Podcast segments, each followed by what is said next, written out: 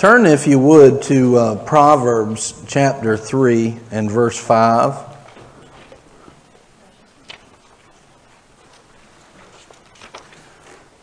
Last week we talked about what to do when all hell breaks loose. Anybody ever uh, felt like that in your life? What to do when all hell breaks loose? I just want to tell you to, today that um, I just I feel like the power of God's going to move and manifest itself in a way that's not necessarily in your box of thinking. And um, there may be some joy that breaks loose. There may be some, and that's okay. You feel the joy of the Lord come on you.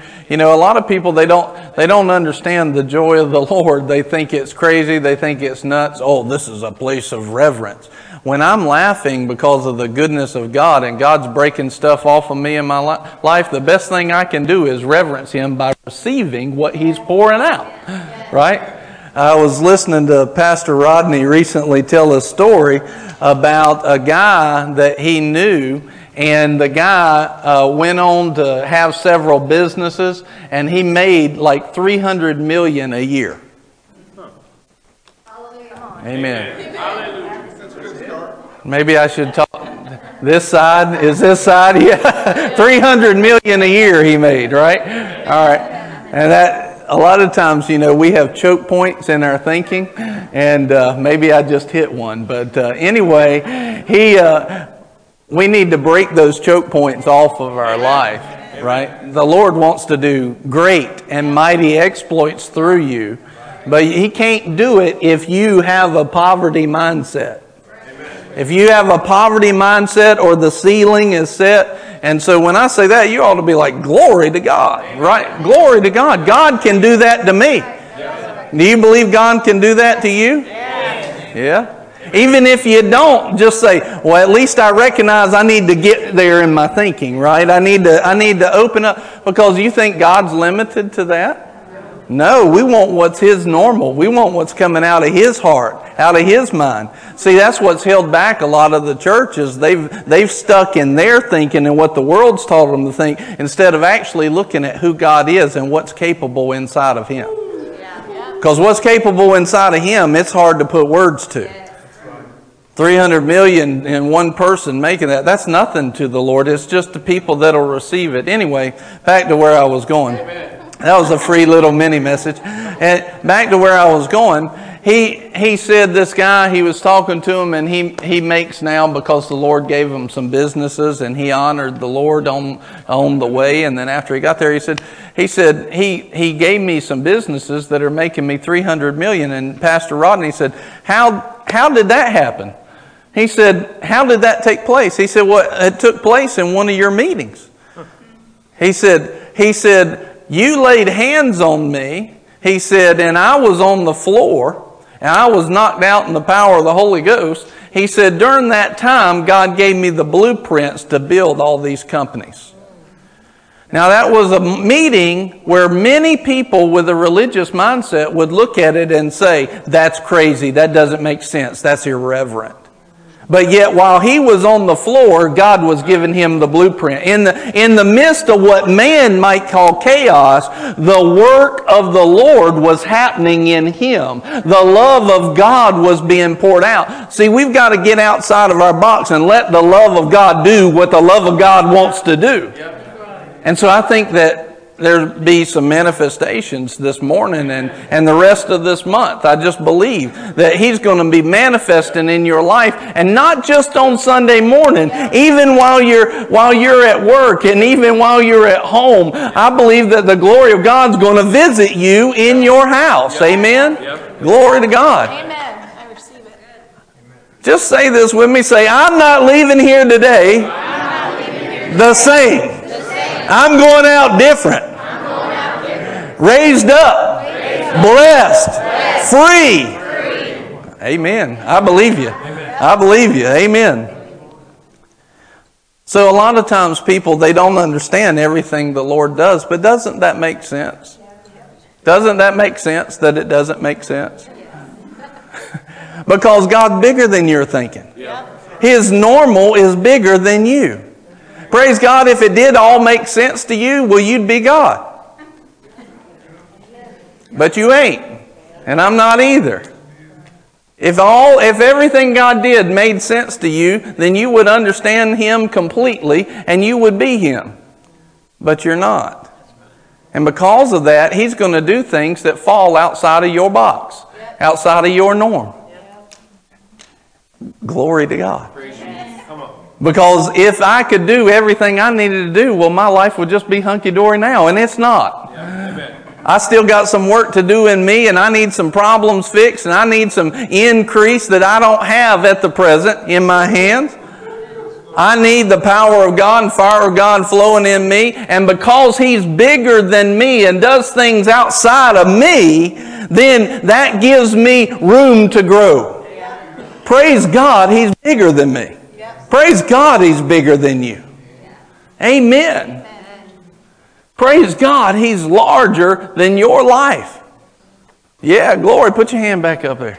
Glory to God. Fire of God be in Jesus' name. Glory to God. Sotanamota robo yoti avaso ora este. Kuma yatebe stoba bocha dobo. Thank you, Father, for your goodness and your mercy. Thank you for your love. yeah. Thank you, Father. Bring him up here, right here. So ba ba bum ya bum se baby baby stubo do do ma she ebe stubo rupo bum fire of God. Ti de de de me te bo chubo do bo so for fire of God be now spreading the color bain baby baby stubo reba bo Thank you, Lord. Fire, Jesus. Thank you. Burn them, burn in them. Lord, give them the plan. give them the plan. Give them the plan. Give them the blueprint. In Jesus' name, give them the blueprint. So promoso. Bem mamoshapos.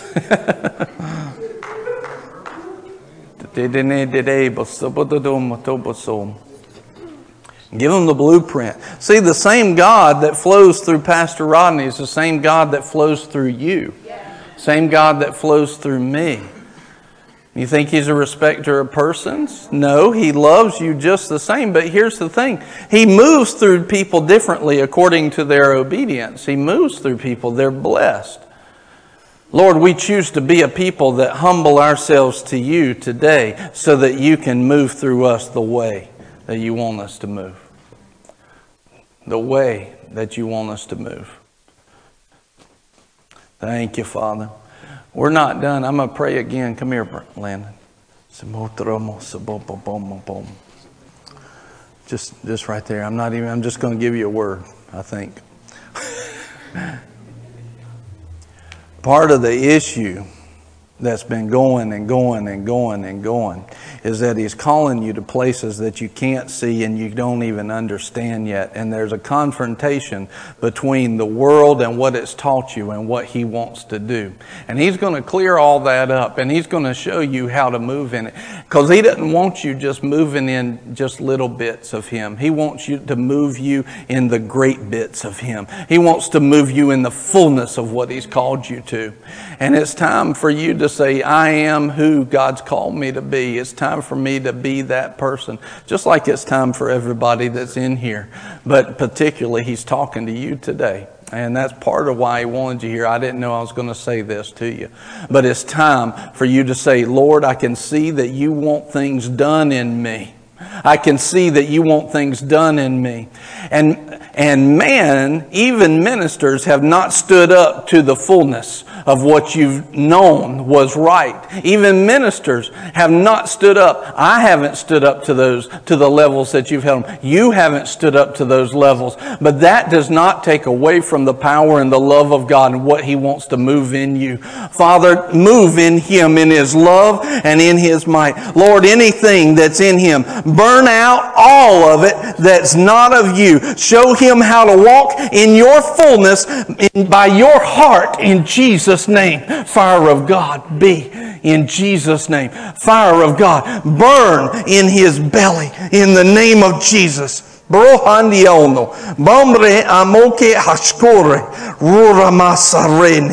Yeah, Lord. Now, He has set forth standards in His Word that you're not going to get around. You're not special enough to break His Word. Amen. You're not special enough to break His Word. There's standards He has for you. Are you warm? Yeah, amen. I feel it. There's standards in His Word that are going to move show you how to get into those high places. But you don't just get there just by saying, oh yeah, do it to me. You, you get there by diligently going after, not getting weary and well doing. And if you'll not get weary and well doing, He will produce the fullness of fruit that He desires for you in due time. He will exalt you. He will lift name high above the nations of the earth and kings will come to the glory of His rising, His light in you. In Jesus' name. Thank you, Father. And I know you just received a word and it was bigger than probably even you realize at this moment, but this message I'm about to preach is still for you. Amen. And eh, all y'all too. All y'all too. Amen. Amen. Glory to God.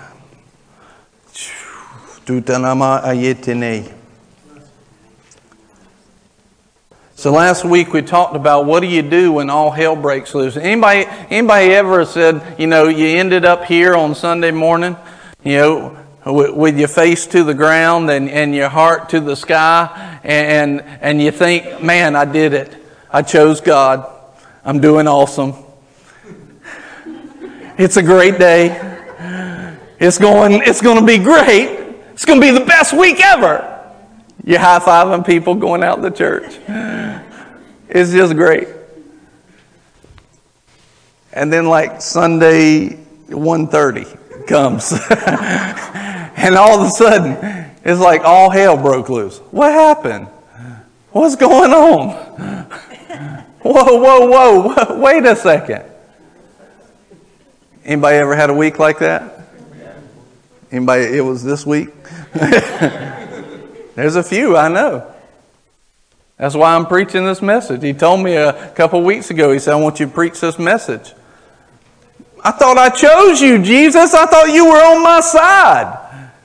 He is on your side. He empowers you to go through it like it wasn't even there. Matter of fact, a lot of times the more attention you give to it, the more power it has over you. If we just give attention to Him, we'll be all right. And keep our eyes on Him. Remember the storm. Peter walked right on top of the waves. He walked right on top of the waves until he took his eyes off of Jesus. He trusted Jesus, and then he started looking at the storm and the waves and the wind, and he started trusting that. Started trusting what he could see. This Proverbs 3 5 says, Trust in the Lord with all your heart and do not lean to your own understanding. In all your ways acknowledge him, and he will make your path straight. Trust in the Lord with all your heart, with everything that you have. Trust in him. Trust in the Lord. And in all in trust in the Lord and do not lean to your own understanding. What's your understanding? It's what you see, it's what you think, it's what you feel. Praise God, we're not emotion led beings. Amen? I mean, you might have been emotion led up till I said that just then, but praise God, we are not emotion led beings. We are spirit led people. Glory to God. If that's you, say amen. amen. But see, a lot of times our emotion, man, our emotions will get us in a ditch quicker than anything. Our emotions, our feelings. I can't tell you how many times I've stood up on Sunday morning and I have not felt like preaching a word. It's been a lot, more than y'all want to know about. but praise God, we're not led by our feelings. One time I remember uh, Joyce Meyer was telling a story. She was she was uh, in a service and she was preaching, and she said it might as well have been preaching to a brick wall because it felt like nobody was receiving everything. There was so much resistance, and uh, she was getting mad at the people. I understand that sentiment. I've been there before myself, more than I want to count. And she was getting upset at the people. Why aren't you receiving from me? Is what she was thinking in her head. Lord, that these people don't receive, this, this is a horrible service, right? She's thinking these kind of thoughts.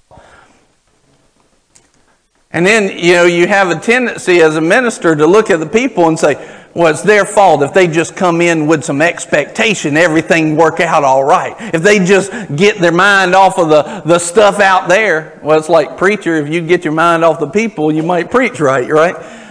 But in, right in the middle of that, she was saying, this is, this service is going horrible. And Jesus, the Holy Spirit, spoke to her and said, If you don't break through this, you're going to lose this service. And instantly she realized, This is under my authority. It's my responsibility to break through what I feel. Lean not to your own understanding. What do you understand about your problem right now? You don't have enough money? You're not feeling good? Things aren't going your way? It says, lean not to your own understanding. Don't lean to what you see. Don't lean to what you feel. Don't lean to what you think. Don't lean to the understanding that you have. Don't lean to your emotions. What does it say to do? Trust in God. In all your ways, acknowledge Him in all your ways. So I'm, I'm going through life, I'm going through life, and all of a sudden, you know, I have this, this boundary come up in front of me, this roadblock, this, this hurdle to jump in life. And I've got to say, look, that may be a hurdle and it looks like I can't clear it, but in God, I can clear it. In God, we can obliterate this, this roadblock, right? And so, if I'm going to acknowledge Him in all my ways, then I'm going to bring knowledge of Him into the situation bigger than I'm going to receive knowledge from the roadblock. You see that? I've got to acknowledge Him. I've got to say, me plus God equals we can do all things through Christ. Me plus God equals I can do all things if I'll be obedient to Him. I can do it all. I can do all things. In all your ways, acknowledge Him, and He will make your path straight. He'll set up the path, He'll get you there the quickest. A lot of times we don't get there the quickest because we don't acknowledge Him along the way.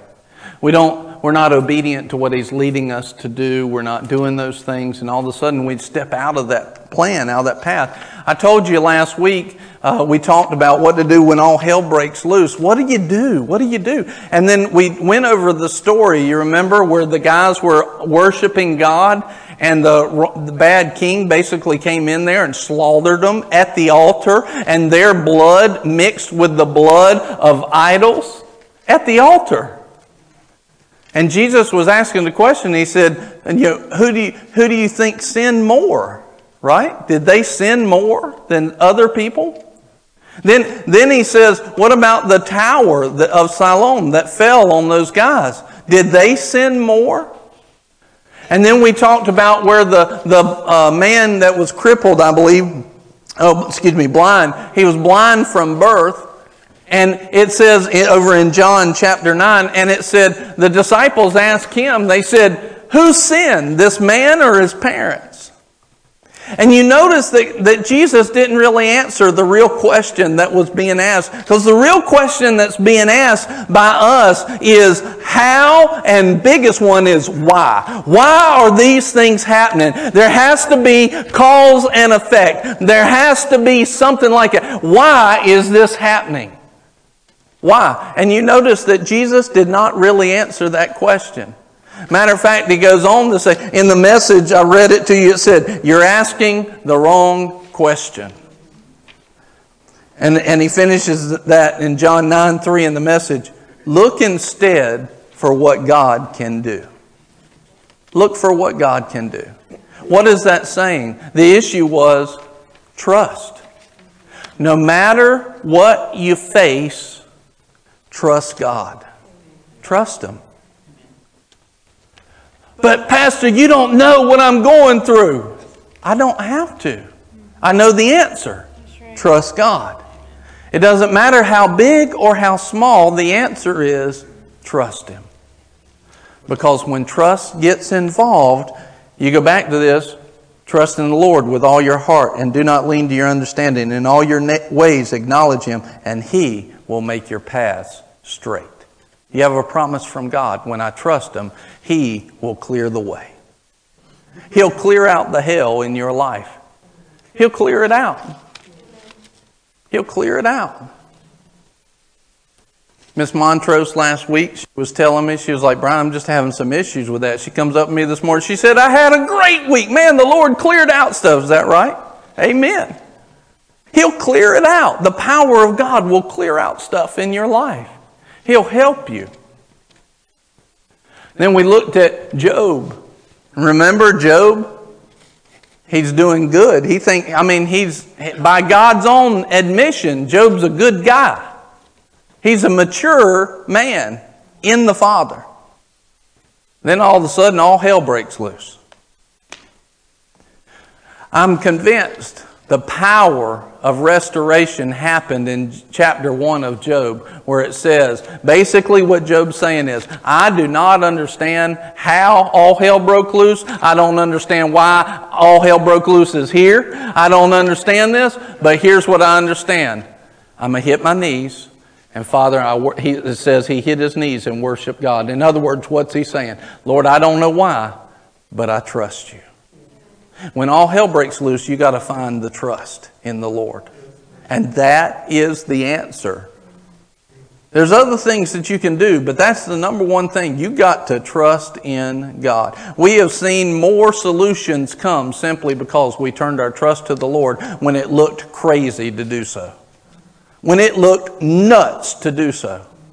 Trust in the Lord.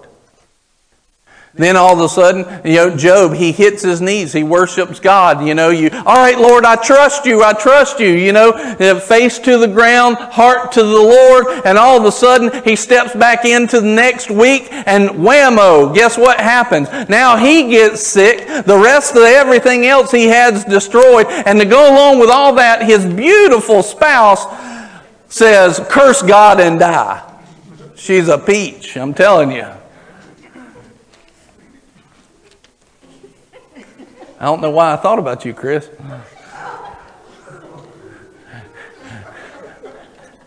In life group the other day, what happened? He was talking about Job having a spouse. He wants some separation.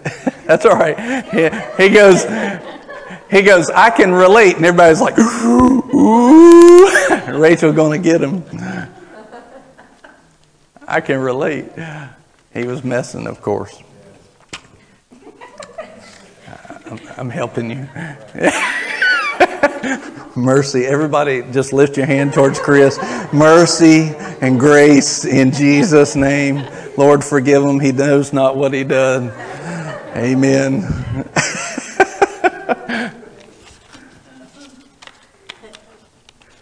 Here's Job, and you know, he just gave his heart to the Lord. He worshiped God. He, he went through an action of trust, and then all of a sudden he gets even sicker. His wife is telling him, just curse God and die. I mean, isn't that supportive? isn't that just lifting him up? Doesn't he feel uplifted? Then he goes on at the end of the chap at the end of the book, chapter 42 he says this about Lord. He didn't understand everything that was happening. It, it looks like Job and in that time period, they didn't even really understand who the devil was. They didn't even understand him. You can see that in several scriptures. But in the end, he thought God did all that, you know, which is why he said the Lord gives and the Lord takes away. He was saying that in ignorance. And, you know, people take it because they don't know who God is and sing it in a song. Anyway, moving on. That's not right, is what I'm saying. That's why we don't sing that song. But then he says, I, I spoke wrong things about you. Job says that. And then he forgives his friends. And all of a sudden he is he is completely blessed, twofold over what he ever was before. But what did it what was the root of that answer? What did it come back to? Lord, I trust you. Though you may slay me, he basically says, I trust you. Even if you killed me, I trust you. And we find that back in the garden again, we talked about it again. Back in the garden, what's basically going on? Trust. God says, Don't eat of that tree. The day you eat of it, you'll die. Satan comes in. What does he bring up? Will you really die? Will you really die? What's he, what's he questioning? Do you really trust God? Is he really who you think he is? See, it's been the same question since the beginning of time. Will you trust God? Turn to Genesis chapter 22.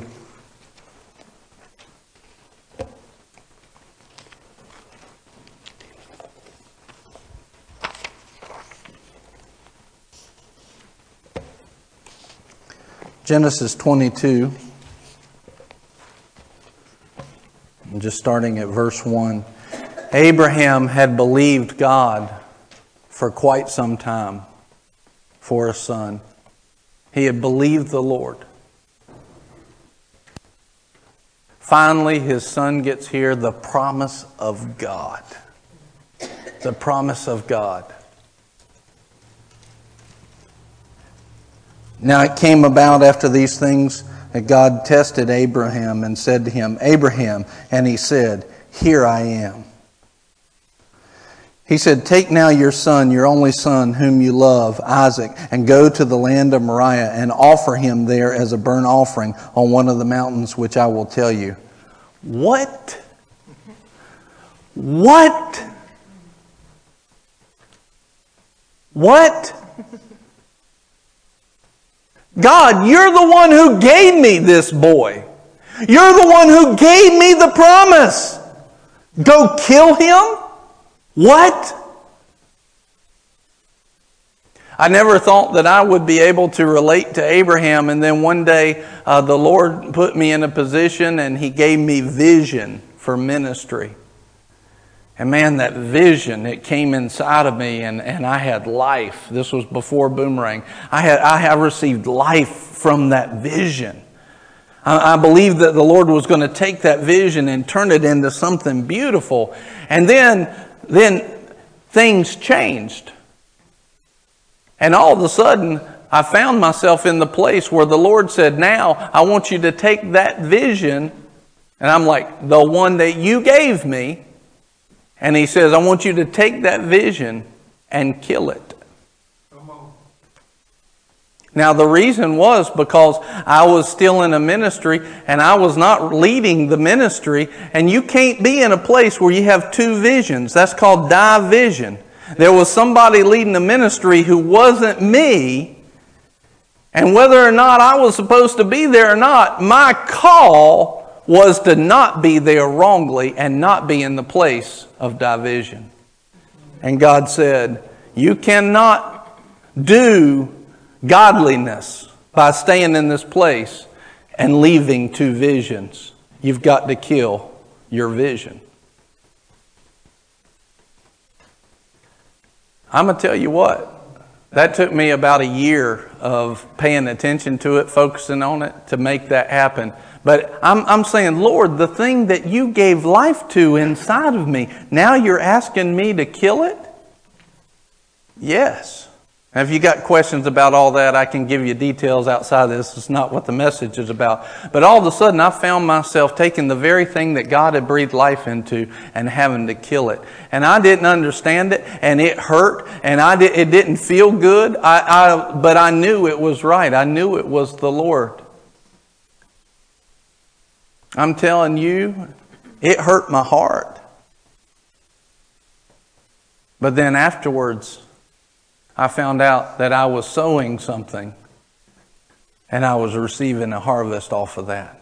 And it was 100% the right thing to do. I had to give up what I thought so that I could be obedient and humble and submitted to the place where God had planted me, no matter what I thought. Well, what was I doing? I was also sowing seeds. Abraham was sowing seeds, I'll tell you about in a second, but I was sowing seeds for a future ministry where people would be able to get into unity and, and break away from division. I was sowing the seeds of breaking division in Boomerang when it was time. God had me planting seeds of that in another man's ministry.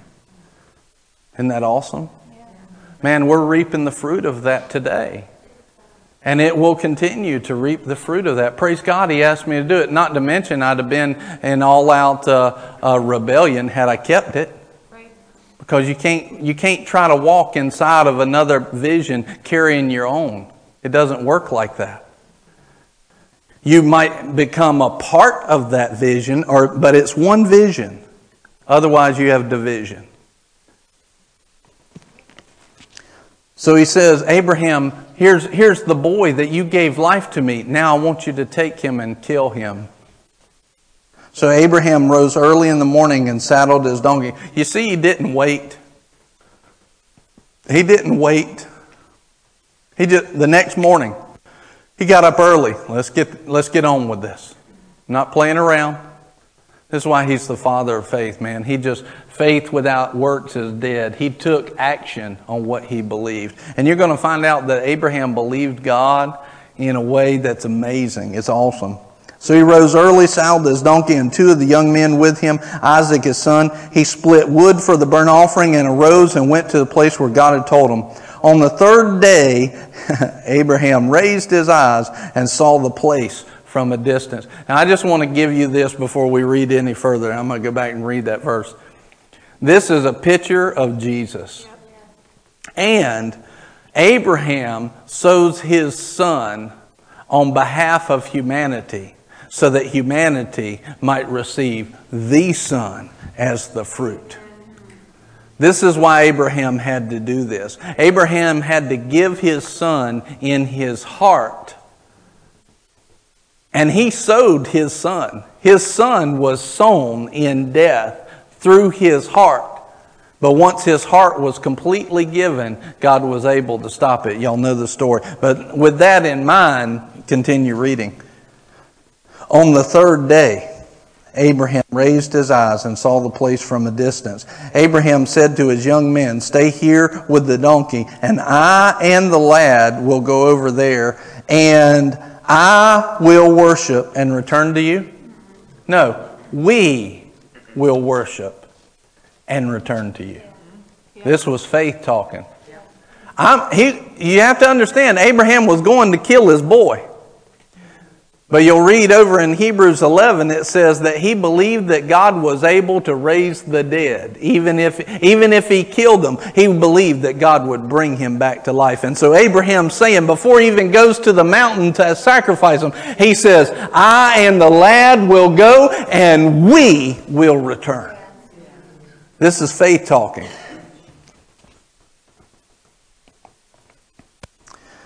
Abraham took the wood of the burnt offering and laid it on Isaac his son, and he took it in his hand, the fire and the knife, and the two of them walked on together. Abraham spoke to Ab- Isaac spoke to Abraham his father and said, My father. He said, Here I am, my son. He said, Behold, the fire and the wood, but where is the lamb for the burnt offering? Abraham said, God will provide for himself the lamb for the burnt offering, my son. So the two of them walked on together. In the King James, it says, God will provide himself a lamb. In other words, he's saying, God, he's, this is prophecy to when Jesus was coming, saying, God will provide.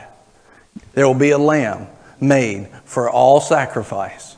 There'll be a lamb. Not only that, it's setting up the character and nature of God. We're talking about trust and he's saying, no matter what you face, no matter what you see, God will provide. I remember Keith Moore in the series Prosperity Basics. He says this, you need to have these words on your lips. God will provide for me. Make it personal. God will provide for me. Say it with me. God will provide for me. God will provide for me. Amen. See, this needs to come up in you when you see lack. When you see the need for provision, when you see all hell breaking loose, this is what the words of faith will say and confess. God will provide for me. It needs to be personal in you. And I, multiple times we'll face something, we'll say, How's this going to work out? Have no idea. But God will provide for us, for me. Why? Because that's His nature, that's His character. Dad, where's the offering coming from? God will provide. So the two of them walked on together. Verse 9 Then they came to the place which God had told them, and Abraham built the altar there, and arranged the wood, and bound his son Isaac, and laid him on the altar on the top of the wood. Abraham stretched out his hand and took the knife to slay his son. But the angel of the Lord called to him from heaven and said, Abraham, Abraham. He said, Here I am. He said, Do not stretch out your hand against the lad and do nothing to him. For now I know that you fear God, since you have not withheld your son, your only son, from me. Then Abraham raised his eyes and looked, and behold, behind him a ram caught in the thicket by the horns. And Abraham went and took the ram and offered him up for a burnt offering in the place of his son. Abraham called the name of that place, the Lord will provide, as it is said to this day. In the mount of the Lord, it will be provided. Now, then the angel of the Lord called Abraham a second time from heaven and said, By myself I have sworn, declares the Lord, because you have done this thing and have not withheld your son, your only son, indeed I will greatly bless you and I will greatly multiply your seed as the stars of the heavens and as the sand which is on the seashore, and your seed shall shall possess the gate of their enemies. In your seed, all the nations shall be blessed. All the nations of the earth shall be blessed because you have obeyed my voice. So, what is it? Notice there that Abraham was about to have to suffer because of the situation that he was in. When all hell breaks loose in your life and you're about to suffer, you need to make sure that out of your heart comes the, this yelling, this screaming, this confession. God will provide for me. I trust Him. In all my ways, I trust Him. In all, everything I see, I will not acknowledge what I see and understand. I will acknowledge Him. I trust Him. And just the same way that He met for Abraham and He met Abraham's need and it didn't cost Abraham, it won't cost you either in Jesus' name. It won't cost you when all hell breaks loose. Matter of fact, you'll go forward because all hell broke loose. You say, fine. You'll start to come to this idea. Okay, Lord, uh, fine. The devil wants to try this. Great. All he's doing is increasing me. All he's doing is increasing me because God will provide. The devil, the thief, has to repay according to the word. All you're doing is you're increasing me. Try to steal this. Try to steal that. Glory to God. I know what scripture says. The thief must repay. All you're doing, devil, is increasing me and causing me to praise God more. Because as the increase comes and even before it comes, I trust the Lord and I will worship Him. Yeah. Amen? Amen? Lord, I praise you. I worship you. All of a sudden, when, when all the attacks start to cause you to praise, you've hit a new level. You've hit a new level. Glory to God. The Lord's about to get something out of this. My family is rising up in Jesus' name. But what had to happen? What was it that caused Abraham to receive. Trust in God. When all the questions abound, when hell tries to break loose in your life, what do you do? You trust in God. You trust Him. Turn with me Hebrews 11, 17 through 19, it's on your notes. You can look it up where, G, where uh, Abraham says, He considered that God is able to raise people even from the dead, with which he also received him, Isaac, back as a type. And see, here's, here's what we understand is that Isaac's heart was fully invested in trust in the Father. And when we will get to that place, remember we talked about it last week in Revelations 12, it says, uh, or maybe it wasn't last week, but you're going to hear it now. Amen. And they overcame the devil by the blood of the Lamb and the word of their testimony, and they love not their life to the death. What that part mean, that last part, so many people leave that off. They always just quote the, the blood of the Lamb and the word of their testimony, but they leave the third condition off. They love not their life to the death. When you get that, therein is the key to receiving the fullness of overcoming the devil because they lay their life on the line in full trust of God and they will not remove themselves from the victory that the blood has bought. They won't remove their life from the confession and the trust. They will stick, they will stand, and they'll put their life on the line as a means of their trust. This is how you overcome.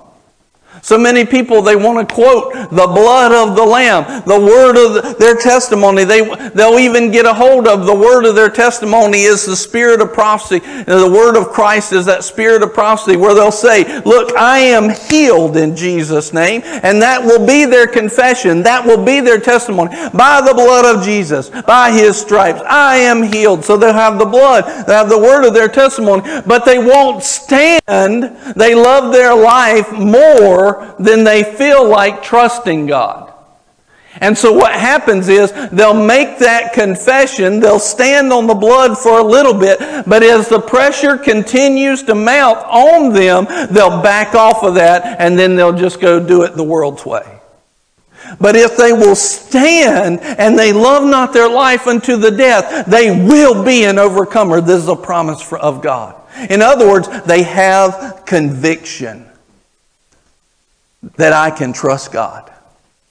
Conviction that I can trust Him. They have conviction that the Lord is trustworthy. They have conviction. He's worthy of all my trust. Glory to God. Turn to uh, Luke 23 46.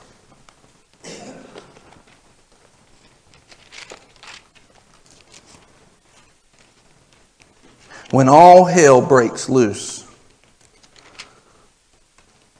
we've got to trust Him.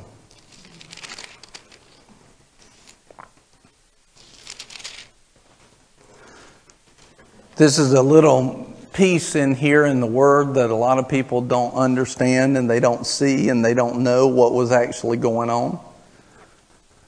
But I want to show it to you. So, Luke 23 and 46. The trust of Jesus is what raised him from the dead.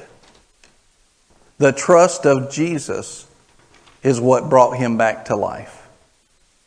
The trust of Jesus in the Father is what brought him back to life.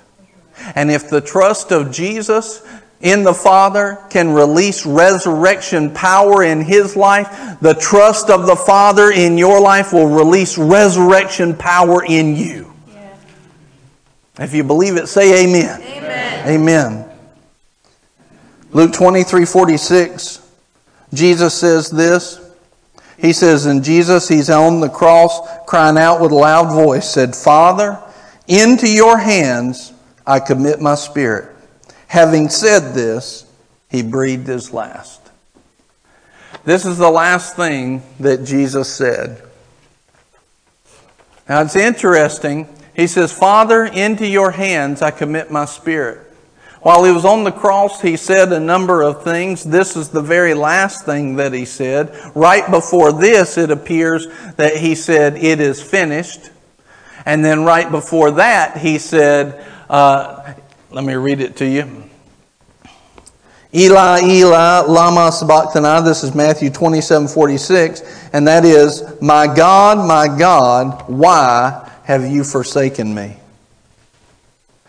So now I just want to point out something to you. Here he says, He says, My God, my God, why have you forsaken me? Then he says, It's finished. And then he says, Father, into your hands I commit my spirit.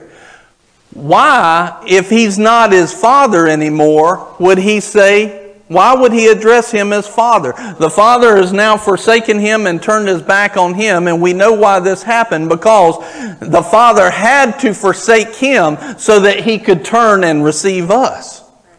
Jesus sowed his life, and even him being a father, and he gave that away so that God could be a father to all of humanity. There was a substitution that took place there. We've been studying that in Impact. There's a substitution that took place. But it's interesting that he says, Father, why did you forsake me? Why have you forsaken me? Well, in other words, why have you turned your back on me? And then his next statement, very close, is, Father, into your hands I commit. I thought he had, I thought he had forsaken him. Did he forsake him? Yeah, he did. He had to forsake him.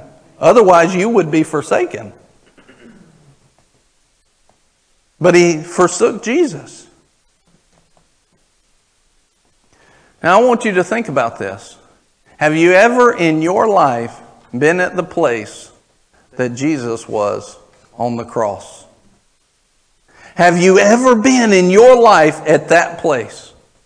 Have you ever been in a place like Job? with the fullness of all the pain and suffering that Job took on?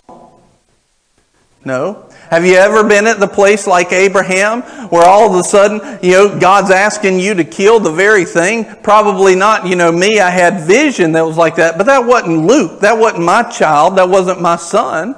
It wasn't the same level. None of us have been at this position, and yet at each one of these positions, what did we find broke them through? the trust in the Father. The same thing with Jesus. He had been beaten, the stripes had been applied. He, his, his own people had run away. There was only one of the 12 disciples sitting there at the foot of the cross, John. All the rest of them had scattered and run. All of them were sitting there, you know, sitting there watching Jesus from afar, from a safe place hearing about it later because they weren't there at the cross. They had left him. Peter, Peter, you know, the night before, Peter sitting there going, even to death I'll go with you. That's great, Peter, where you at?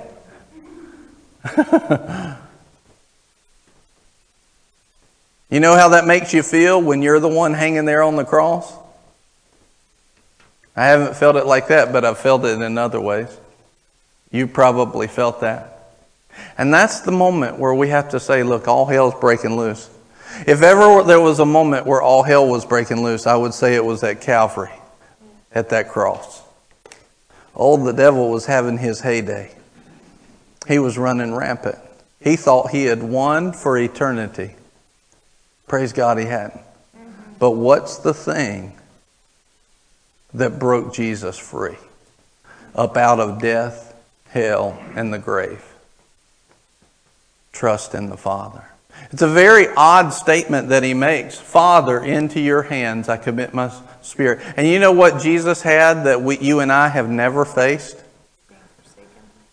You've never been forsaken by the Father. You've never felt what it's like to be completely disconnected from the Father. Even if you didn't know Jesus, even if you don't know him now, it rains on the just and the unjust, and his grace is turned towards humanity right now.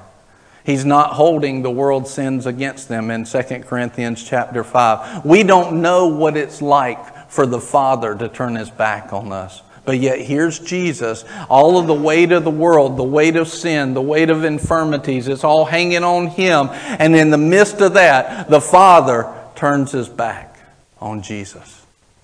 Talk about spiritual death in that moment. Don't you think that Jesus in that moment could have said, Y'all don't know what I'm going through?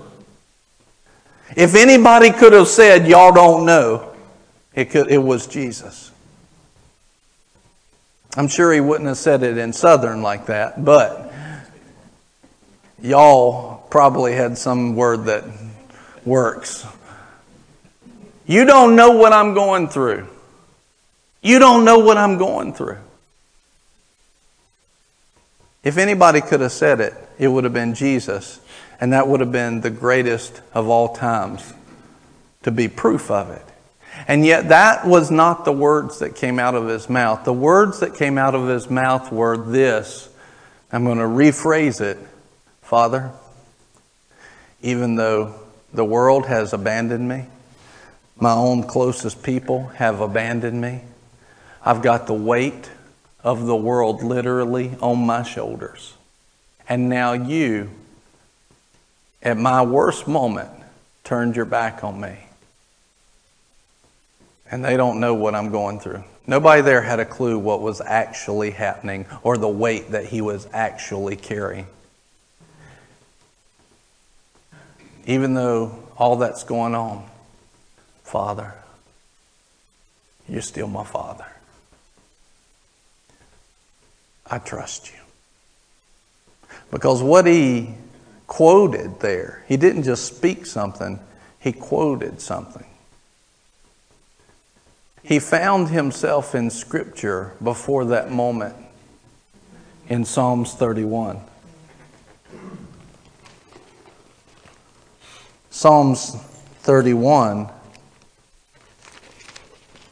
says this a psalm of David. Jesus had found himself in Scripture and he had seen a promise. He had seen something that he could hang his hope on. He had seen a heart that he could trust in. He had seen the goodness of the Father that knew that the righteous would never be forsaken. David said, I've never seen the righteous forsaken. Never. He knew that even though it looked like all hope was lost, God's character and nature was still there. And this is what happened. In Psalm 31, he remembered this. It said, In you, O Lord, I have taken refuge. Let me never be ashamed. In your righteousness, deliver me. In your righteousness, deliver me. You see, here's the other thing Jesus was walking in that righteousness too. And he was saying, In your righteousness, deliver. Incline your ear to me. Listen to what Jesus was saying. Rescue me quickly. Be to me a rock of strength, a stronghold to save me. For you, Father, are my rock. You are my fortress. For your name's sake, you will lead me and guide me. You will pull me out of the net which they have secretly laid for me. For you are my strength. Into your hand I commit my spirit. Jesus was saying all of that with those words Father, you're that God. You're the Father in Psalm 31.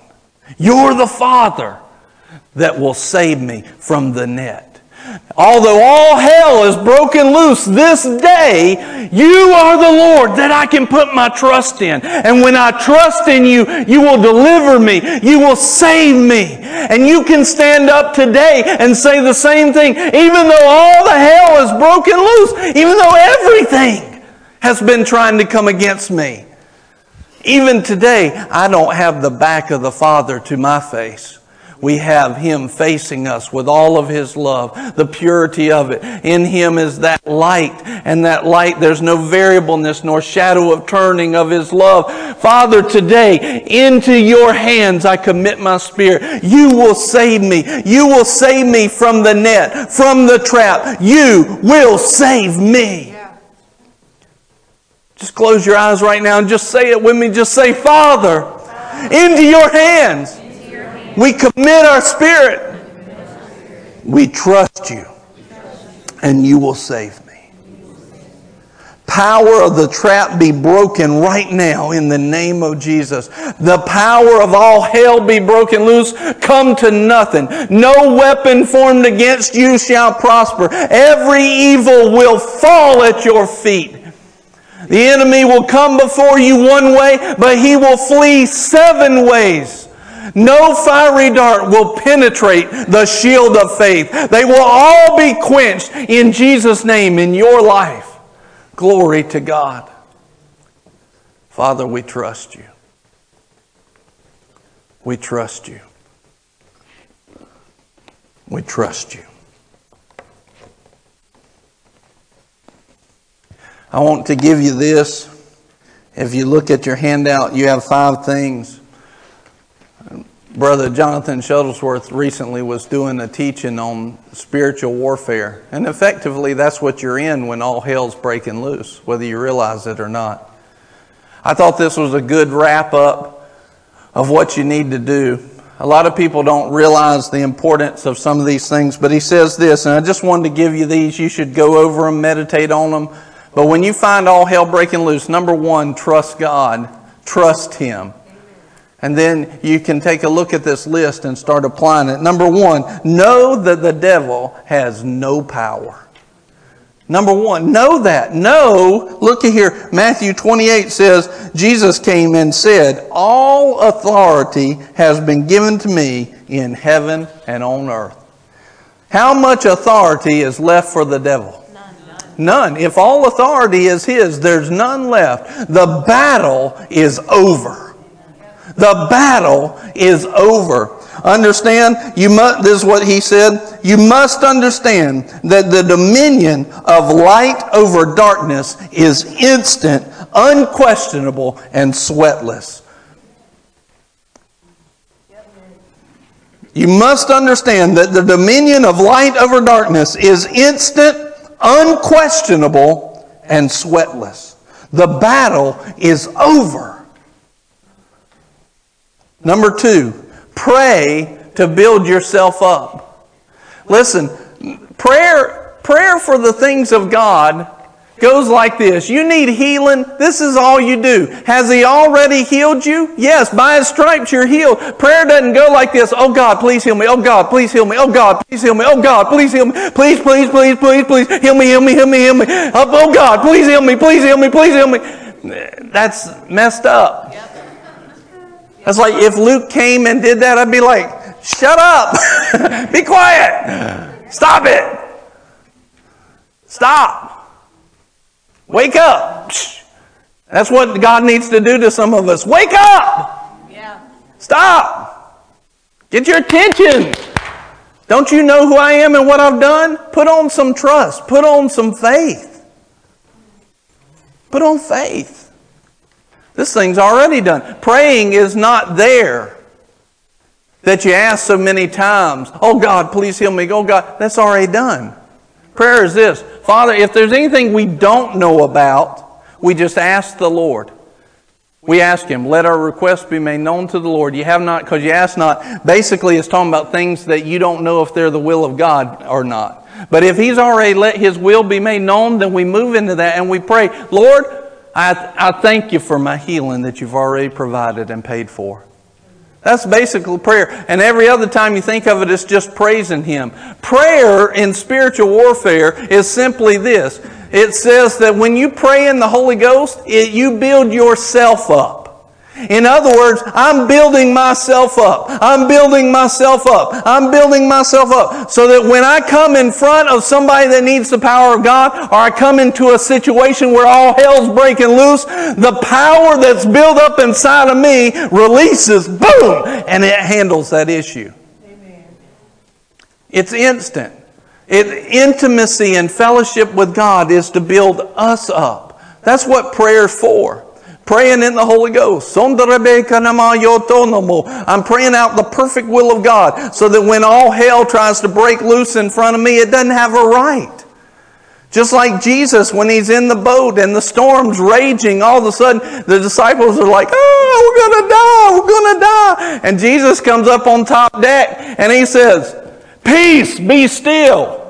The power that was on the inside of him was bigger. Why? Because he had spent time with the Lord. The Bible says he went out early in the morning to pray, as was his custom. He had spent time building himself up, building himself up in the power of God, building himself up. So, number one, know that the battle is over. The devil has no power. Two, pray to build yourself up. Three, know and preach the word. The word has an effect. It has an effect. I can't tell you how much freedom I've watched happen over the years as we've preached. And just the word being preached starts to break the bonds off of people. You can see it happening if you know what you're looking at. Just the word being preached starts to bring people to a place. Then, four, bear fruit. Be about the Father's business, not your business his business. Be about God's business. In, in the garden, Adam was about God's business, and God saw the lack and said, Let me bring something to fulfill the lack. It's not good for him to be alone. Let me make woman. Noah, the animals, God brought the animals to them. Abraham, he brought the ram. Jesus, in hell, God brought life. He brought them life. Split hell wide open. God will bring you these things when you're about the Father's business. What's the Father's business? is on your sheet. Manifest freedom, bear fruit, win souls, baptize people in the Holy Ghost, make disciples, heal the sick, cast out demons, raise the dead, etc. Be about bringing freedom. Don't just talk about it, don't just amen it, you do it. If you get about the Father's business, God is about yours. Seek first his kingdom and his righteousness, and all these things will be added to you. He will knock the hell out of your hell. He'll knock it out of the way. Be about his business. And five, praise him and worship him. When all hell breaks loose, trust God. Trust him. Trust him. Go about spiritual warfare the right way. Build yourself up. Be about His business. Know that this thing is handled. God is the same God that brought resurrection power to Jesus, and He'll bring it to you today. Just pray. Just bow your heads right now.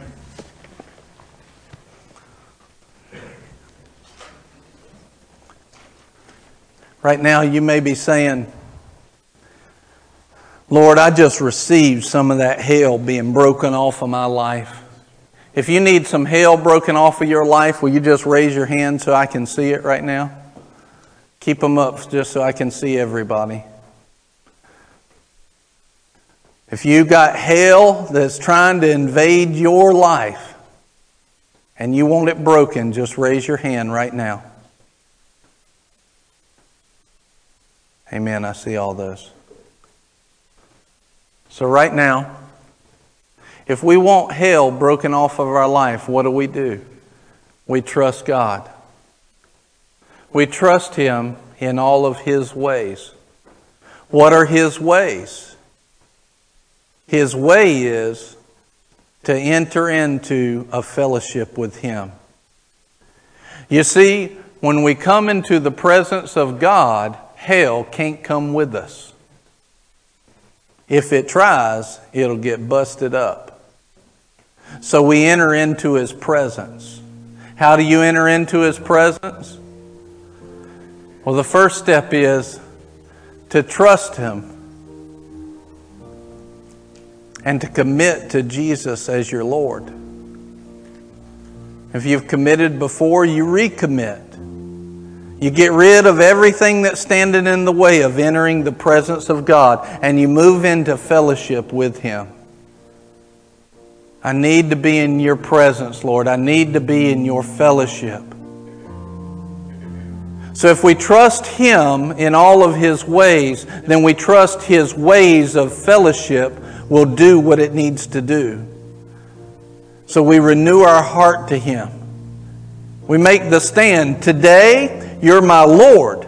You're the director of my life, and I will do what you tell me to do, and I'll stop making excuses for not going after you. I'll be about you. I'll be about your business. So, Lord, we trust your ways today. And all of us, all of us, just pray this out loud. Don't pray it in your head, pray it out loud. Make sure your lips know what you're thinking. And pray this. Say, Father, today, I trust you. Jesus, I put you on the throne of my heart, never to be removed. You're the Lord of my life. You're my director. You call the shots, and I'll follow them into the blessed places. For every one of your callings leads me to a blessed place. I receive that and am obedient. I've messed up in the past, and I'm not messing up anymore. I'm taking you by the hand, and I'm putting my sin on you.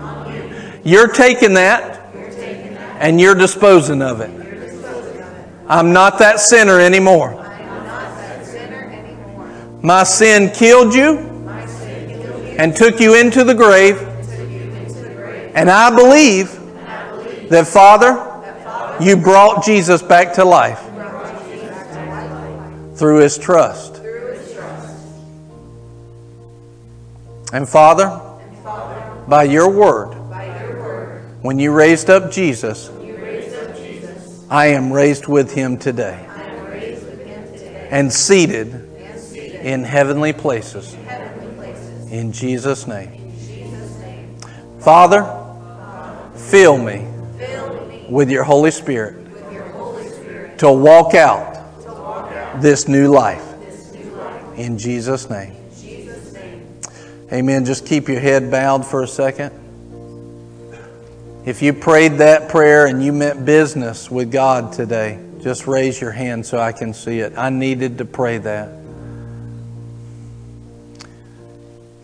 If you prayed it and you meant business, keep it up for a second so I can see everybody. I want to pray for you specifically. I see those. Keep them up.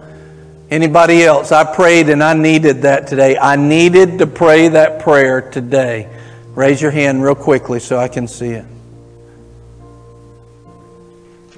Yes, amen. Father, right now I just ask that you would strengthen them with all might, that their eyes of understanding would be enlightened, that they would see so clearly what is your will and what isn't, and that you would strengthen them with not their might and not my might, but your might, Father, to walk out this life.